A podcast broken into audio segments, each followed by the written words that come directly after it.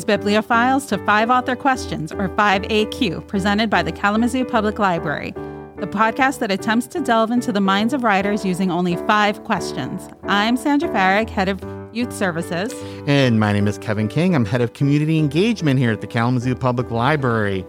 So, Sandra, Yes. let's talk gardening. How much have you done so far this year?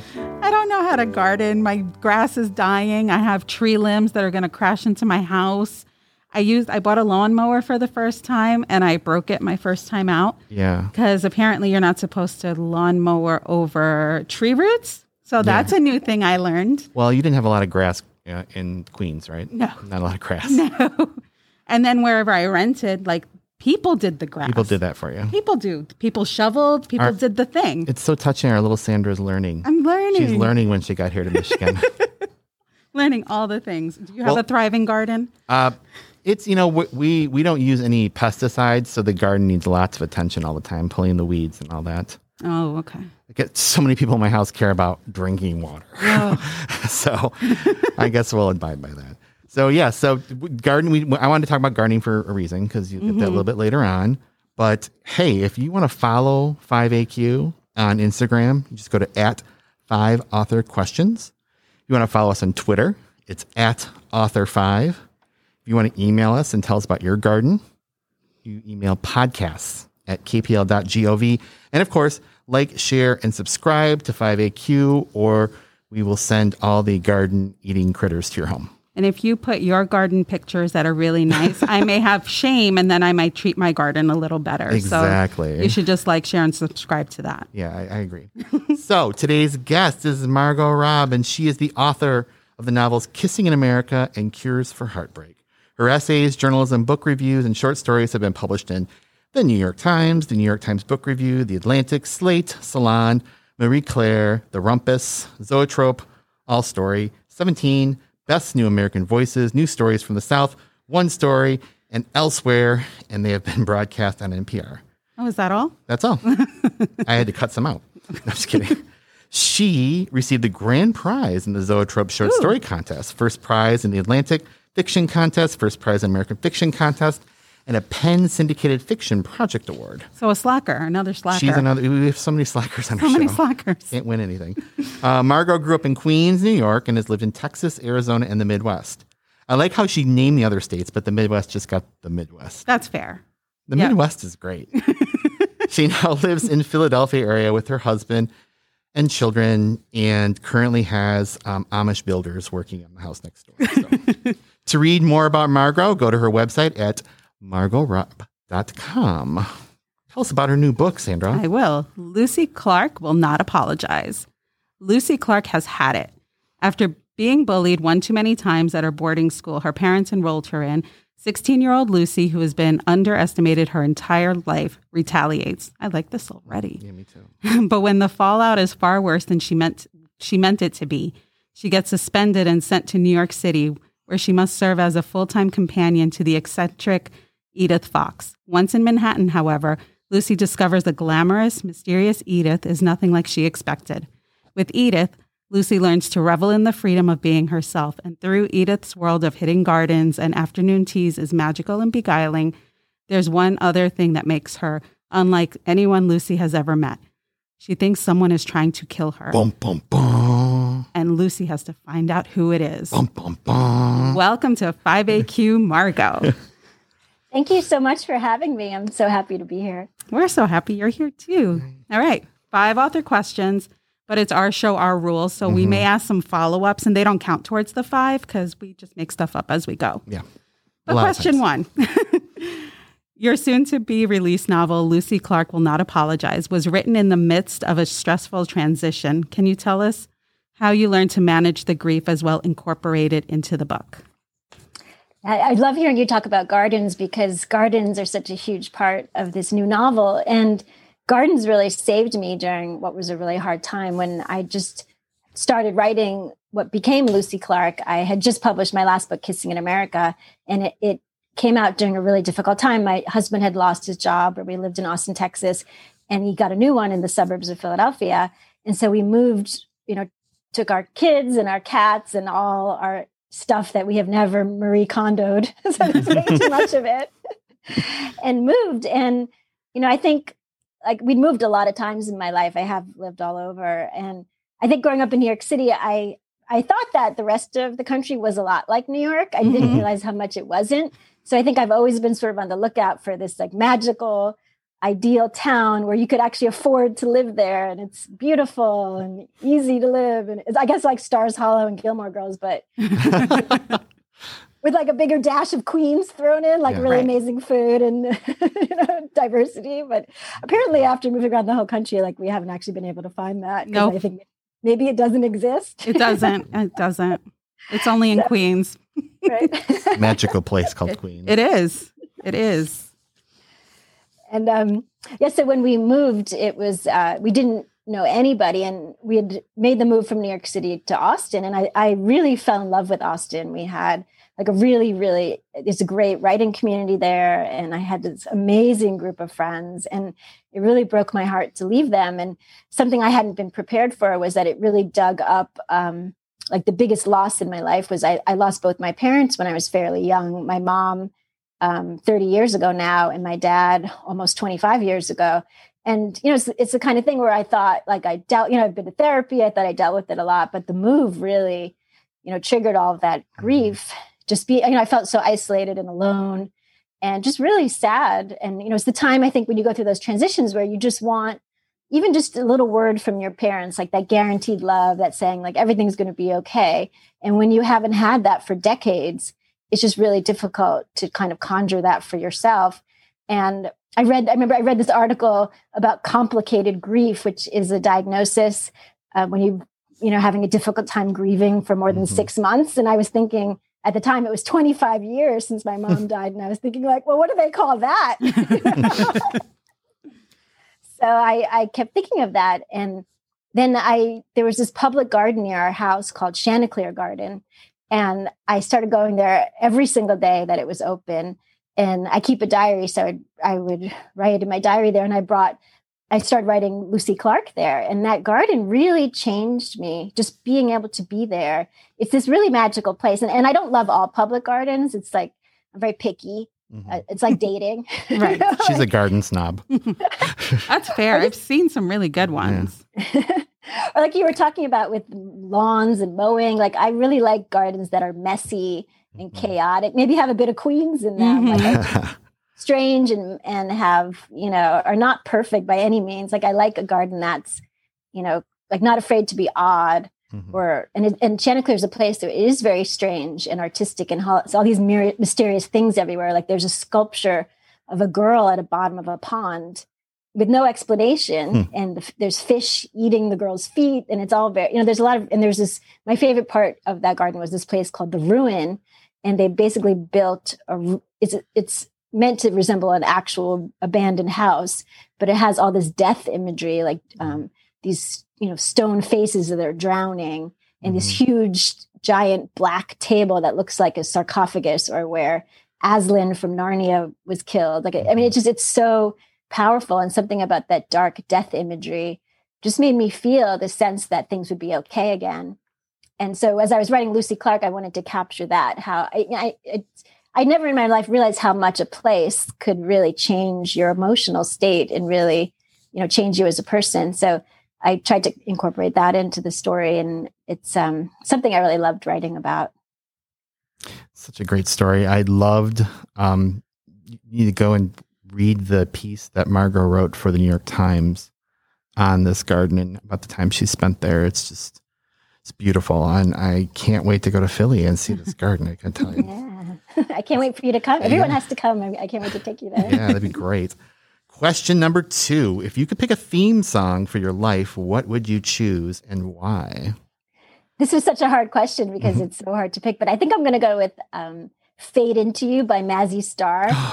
Wow. I, I think because it's such a, a, moody and strange and mysterious song, and I, I have no idea what it means mm-hmm. whatsoever. Yeah. But it's so complicated and it, it just puts me in that melancholy mood of just not really knowing what I'm feeling, but liking it anyway. That mm-hmm. sort of like not happy, not sad, somewhere in between thing that I, I really love. I feel like as a writer, that's sort of what I go for too. So I, I've always loved that song. That's the perfect song to hear in this garden. I'm going to see. I mean, it just they feel like they go together really well. Great choice. Thank you so much Well, you for have that. to one. you have to add it to the Spotify. Yeah, we're going to do a. Spotify playlist of all the choices of authors. So Oh, I can't wait. this is totally going on the list. Okay, question three. What fictional character have you always wanted to meet in real life and why? this is a no brainer for me because I'm obsessed with Anne of Green Gables. Ooh, I am, I you know, growing up in Queens, it's funny. Like I loved Anne of Green Gables, even though I'd barely left New York City. I, you know, didn't, I couldn't even imagine PEI. It's set in Prince Edward Island, um, known as PEI. So my best friend and I actually made a road trip there um, about 20 years ago, and I had this VW bug, and we we drove all the way up there from New York, and we had so much fun because it's an entire island dedicated to a fictional character. Yeah, it's crazy. Anne's image is on license plates and they sell raspberry cordial in the gas stations. You know, it's it's so amazing. She's such a part of that island. And you know, it's funny looking back on it now, I realize like Anne of Green Gables is so much about being transformed by a natural landscape.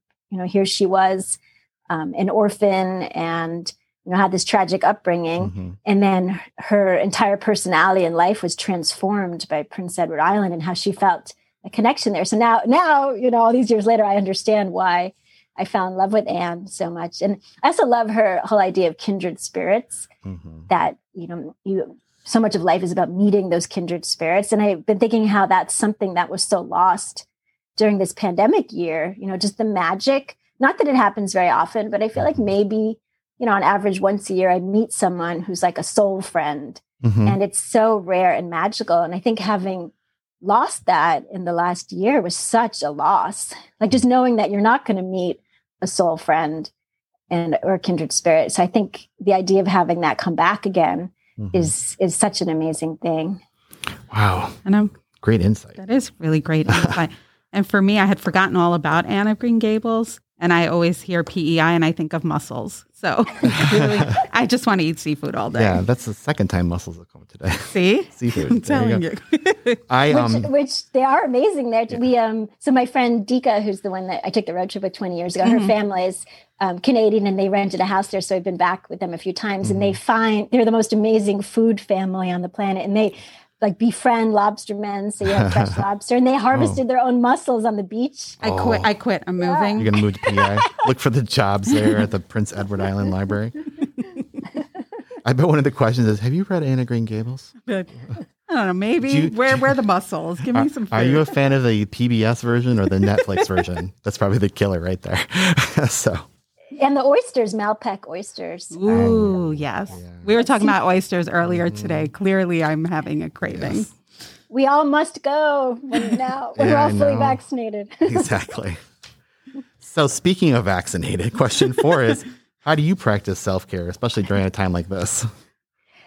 Yeah. Oh my gosh, God, what a year for self care. I Mm-hmm. mean, it's what a challenging year. I feel like, I mean, thinking of that Mazzy Star song again, Mhm. I feel like it's just going to take years to even understand what happened this last year emotionally, like Mm-hmm. what the emotional effects will be on all of us. Um, I mean, being, I feel like as a writer, you know, my kids have been in remote school and my husband working from home, and I've never in my life not had time alone. hmm So, and I, I became a writer because I treasure and need that time alone. Um, so it's just been, I mean, I feel like I'm, it's going to take a long time to make sense of this year. And for me, I, I've kept a diary my entire life since I was nine years old. My first one is like a little Paddington Bear notebook. And that I would like write things about the neighbors, like Harriet the Spy, like like they seem to be watching TV. Thrilling. They're watching Anne of Green Gables. but I um I still write almost every day. I'm my I'm on my fourth one from the pandemic, and I just think this these are going to be diaries I look back on a lot because I mean I feel like emotionally this year has you know completely broken me, Mhm. but also made me think of life in a new way that I probably am not going to understand for a really long time. Um, but writing in the diary, I feel like for me, it's always been a place. It's separate from writing fiction, although I get ideas for fiction or essays in there, and it definitely helps with my published writing. But for me, it's a place where I can be like 100% honest, like things that I Mhm. would never share with anyone, or I don't have to worry about an- what anyone thinks of me or judging me. And especially for the last year, it's been so virtual. where I feel mm-hmm. like there's always this, you know, unfortunately, that layer of falseness. Once something is shared or liked or judged, Yeah. you know, so the diary for me is some place where there's nothing shared, there's nothing judged. It's just a place to be completely honest. And so I've been, I bought one of those bubble tents like the um, restaurants have, Oh, cool. and I I put it in our backyard. Um, That's awesome. so when I go in the in the bubble tent Uh-huh. and write in my diary, that's not, I feel like I'm sort of connecting with myself again, and I feel so much better. And now that it's spring again, and I can have flowers out Mhm. there, and our, our I mean we have a teeny tiny backyard, but Mhm. but coming from New York, it feels big. Yeah. Um, but just having flowers there, and and I garden too, but I which is part of self care. But for me, I have like I'm a perfectionist about published writing, Mhm. but I have no perfectionism about my garden. So like Mhm. you know, it's just a mess of plants and weeds, and I don't know what's happening there. But I, I kind of love that too. Like I, lo- I love messy gardens, Yeah. and so I um I like an overgrown. We don't have much lawn because I've planted so many flowers that there's not much left. yeah. But like I always tell my husband, don't bother mowing, and you know we See? have bunnies everywhere, and they like the weeds. That's so- what you need to do. You should I have did have bunnies. They had should- babies, but you little just bunny should have babies. planted everything everywhere, and you didn't have to buy That's one it. more. Yeah. That's it. I'll just I'm gonna just do what she does. I would do what Margot does. It's a great There's idea. actually a great quote about weeds that a weed is but an unloved flower. yes. Mhm. So I, I I like that. So I don't care about the weeds. Yeah. Some weeds are really pretty. So Yeah, they are. there you go. Um, I know tonight's entry is going to be Dear Diary. I met the two coolest people in the world on a podcast today. I hope they're my kindred spirits. You guys are. Let's let's plan our Chanticleer Y- PE Chanticleer yes. PEI road trip. I know. Oh, I'm- I'm- I'm in. for it. I'm in. All you, about had, you had me at shellfish, mussels, and oysters. Oh, my favorites. Oh, sounds so good. All right. Man, we're already at question five. Question five. need, I'm telling you, we need to add more questions. no, we can't change the name. It's, we've been branded. Please speak about your love of Nobel pre- Prize winning author Alice Munro's writings and why do you have such a strong at- attraction to her work? I, I love Alice Munro's work so much. She's actually the only fan letter I've ever written, beside from one to Shaun Cassidy when I was like, 10, was to Alice Munro, and she actually wrote back, and so I I, I treasure that letter.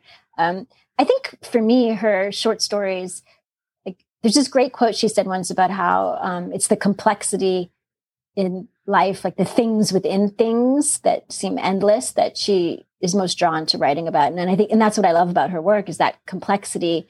And she just goes layer after layer after layer. And i think when i'm writing fiction um you know I, that's what i my favorite part is always just going in deeper and deeper and deeper. And I, it takes me a long time to write novels. This lucy clark took me you know, like six years and before that my last one took like eight years and i think that's because my first drafts are always very superficial Mhm. and and i always tell myself like oh this book i'm going to write really fast it'll just be a nice silly book with no depth and then but i just can't seem to do it so, like for me, as a reader and as a writer, I, I just love something that gets into sort of the emotional mysteries and complexity of our emotional states. And I think that's, I've been meaning to write like a blog post about the pandemic, and I keep being unable to finish it because I think I just feel like I can't make sense of what on earth has just happened this past year. That probably just has to, there's the blog post, right? Yeah. Like, what on earth has happened? The end. Months. The end. I think it just it's so hard to make sense of things, and you never really do. Like I love reading poetry too. I've been reading a lot of Mary Oliver, and I guess that's part of self care too, is reading the mm-hmm. poetry. And poetry for me, I feel like is you know it gets into that not having an answer and having more questions than answers and more mysteries. And I um I think as a writer, that's and as a reader, that's just what I love most. Like I I think I've learned probably more about life from from books like that books that are Mhm. where the writers are unafraid to go really deep and honestly into all these complexities and and writing about grief a lot too i feel like even after um, you know this year is the 30th anniversary of my mom dying and i feel like i have more questions than answers after 30 years you know i thought i would feel one thing 30 years ago and instead you know it's just more mysteries and more sort of different layers or kinds of grief after 30 years so I think writing about that for me is is feels very powerful and, and feels healing just to admit that we don't know. And I keep saying that to my kids too. I feel like we've learned anything this year in the pandemic is how messed up grown-ups are. the veil has been lifted. We're all a Right. hot mess. We're just a hot mess. I feel like, do we really want the grown-ups in charge? Yeah, after, jeez. you I know, like I feel like my kids have more empathy for what's happened in this country in the Mhm. last year. You know, the whole there's like this relentless cheer, this relent. I mean, we, I think we've witnessed this math mass death Mhm. event and mass grief, but everyone's like, "Do to do." Let's Mhm. just you know pretend that's not happening, and to witness that on such a wide scale um, is so hard. And then, then this collect this numbness. I mean, I, I mean, I guess we have to just, you know, to survive to a certain extent, but I feel like it's, you know, the grief is everywhere now. And, um, you know, having, we have to face it. Mhm. So, we need to we need to congratulate ourselves every day just for getting through the day. yeah, You getting through the minute. yeah, exactly. Yeah, I I um, I I'm always saying I think this generation's going to save us. so Oh, I agree. But- I agree. We're not adulty enough. I don't. Well, I think you're probably right. So I just worked something out. Mm. You, she's her two loves to be found out today were um, Anna Green Gables and Alice Munro, both Canadian. Oh, oh, you're right. Wow. Well, there you go. There you go. And Canadians are all nice. So and And Margot my, is nice. my best friend Dika's Canadian. Oh, and her best friend's Canadian. My goodness, do you like hockey? I'm just. I like hockey. Molson beer. I mean, come curling. curling. There Curling. you go. All right, we've come to the end of five author. Well, the five questions, not the whole show yet, but we want to know now. And you just said it, it's, it takes a while for you to write a book, but what are you working on now, or what's next for for you? Uh, actually, I'm working on a project now that I'm so excited about. So through that Chanticleer essay that was in the New York Times, I um, met several different gardeners, Mhm. and through those connections, I met this amazing gardener who this is this, this is a real life story of that's really similar to the novel The Secret Garden. Mhm. Um, and the gardener is named Paul Orpello, and he has discovered he, he works at a, a garden in Wilmington um, that's part of Hagley Museum. But part of his job, he discovered this lost secret garden that was buried for 50 years Whoa. and he uncovered it was buried in, in four feet of weeds and he uncovered it and the garden came back to bloom during the pandemic and so i've gone down it's not yet open to the public because it's Mhm. really dangerous it's all these ruins and it's sinkholes and it's Mhm. and so it's not open to the public yet but i somehow convinced him to let me come down a bunch of times and i um, just had every time i visited that garden i like have broken down in tears Mhm. it's it's just such a moving experience. So I've been writing about that now, and so it, I mean, but life is very strange, isn't it? Like here, I wrote that essay, and then this novel about people being changed by a garden, and then you know, I met this garden that is just completely like changing me in a whole new way. So, and it's it's a nonfiction story. So I'm working on that right now. I am with my long process. I I had like 75 pages, and I whittled it down to 30, and now I'm Mhm. trying to get it into a nice little like five page essay. so Seventy-five pages to five. exactly. So that's what I need. I need a magical gardener to find the Mhm. beauty that's within what's happening in your in your yard. in my yard. Yes. Yeah, that's a great idea. A magical gardener. that is so great. That's a great story. I mean, I can't imagine just stumbling upon a secret garden. right? I used And to wish for those. Yeah, I know. It's the most spectacular garden. I mean, I love Chanticleer so much, and I didn't think Mm-hmm. I could love a garden even more. And I still love that garden, but this one, I mean, it's so much. It's so fascinating to write about it. I'll. I can't wait to share it with you when I Oh finish. yeah, I know. I can't wait to read it. Oh my gosh, Margot, this has been the most fun. I know. Thank We- you guys. we I can't wait. I can't wait for our road trip. I know. Get planning. I think we're all vaccinated. You said so. We're good to go. I am. Yeah, uh, me too. So Okay. all right. So that's been Margot Rabb. Everybody, thank you so much for joining us.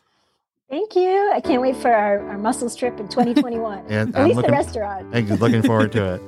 Thanks for listening to another episode of Five Author Questions presented by the Kalamazoo Public Library. Be sure to subscribe so you do not miss a single episode. And finally, we leave you with a quote from Tennessee Williams Life is an unanswered question, but let's still believe in the dignity and importance of the question.